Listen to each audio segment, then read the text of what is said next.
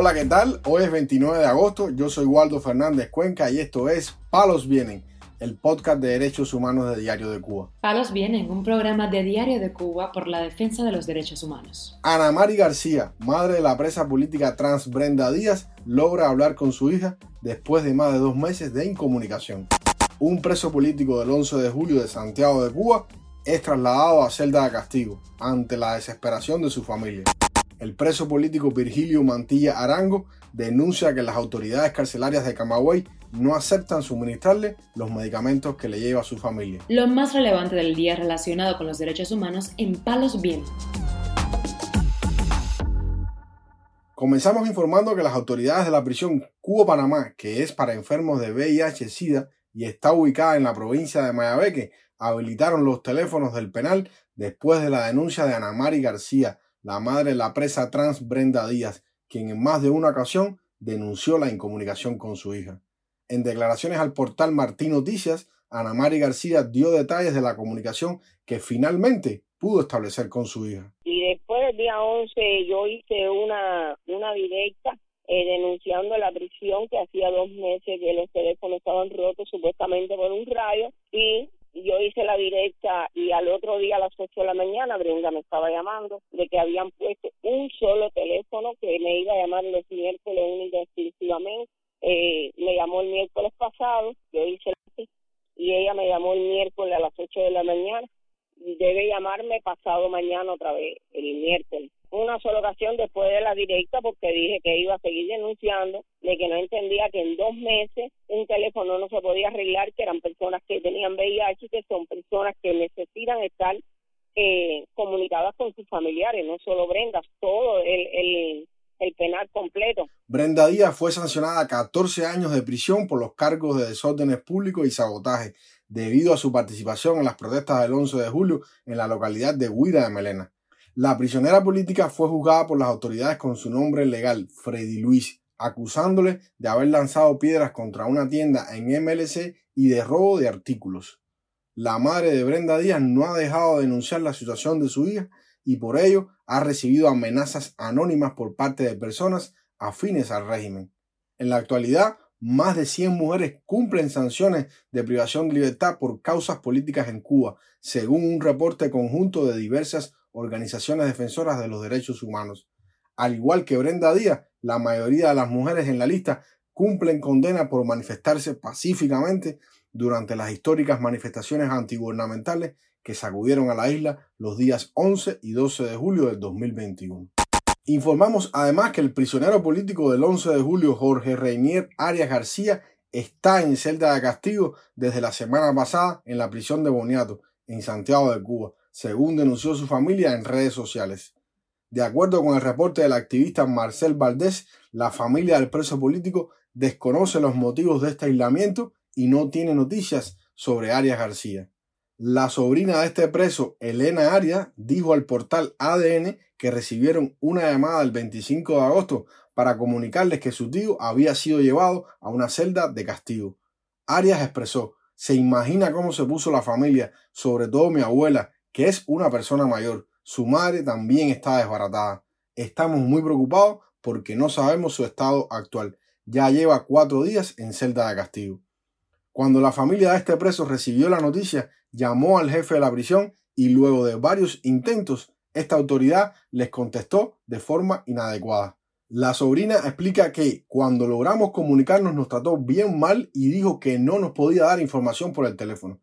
Entonces le preguntamos que si nos dirigíamos a la prisión y él ahí nos podía explicar y volvió a decir que no y nos colgó el teléfono.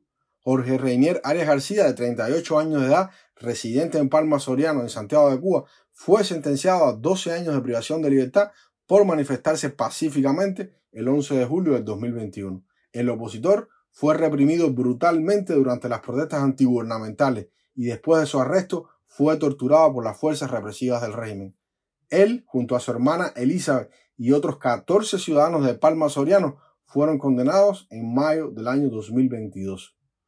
Según un testimonio de la familia, en marzo pasado trascendió que Arias García había sido brutalmente golpeado en la prisión por parte de agentes de la seguridad del Estado y del penal. En esa ocasión estuvieron a punto de asfixiarlo y lo golpearon.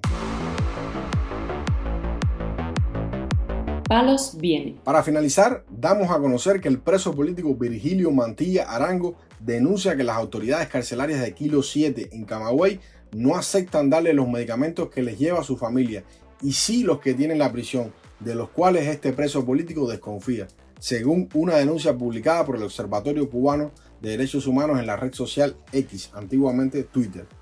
El opositor pudo dar detalles de lo que le sucede en la prisión de Kilo 7 en Camagüey. Quiero hacer una denuncia a la opinión pública mundial la situación mía de, enfermedad aquí y todos los acechos que hace eh, el Ministerio de Cárceles y Prisiones y la Seguridad del Estado para agravar más mi, la enfermedad que ellos mismos me fabricaron a mí en la prisión aquí. Eh, y entonces ya quedé con, con el trauma y la incertidumbre de no aceptarle ningún tipo de medicamento porque encontrándome en febrero, los tres meses que me pasé por allá por la prisión, por el hospital de Kilo 8, de la prisión de máxima de seguridad, ahí eh, lo que me tuvieron era fue eh, haciéndome como una especie de experimento, una especie de sí, de, de, acabar con la salud mía, con, con, la situación mía de, la salud y entonces cogieron y me inyectaron en la en la espalda me, me dieron a entender que era de idiocaína, pero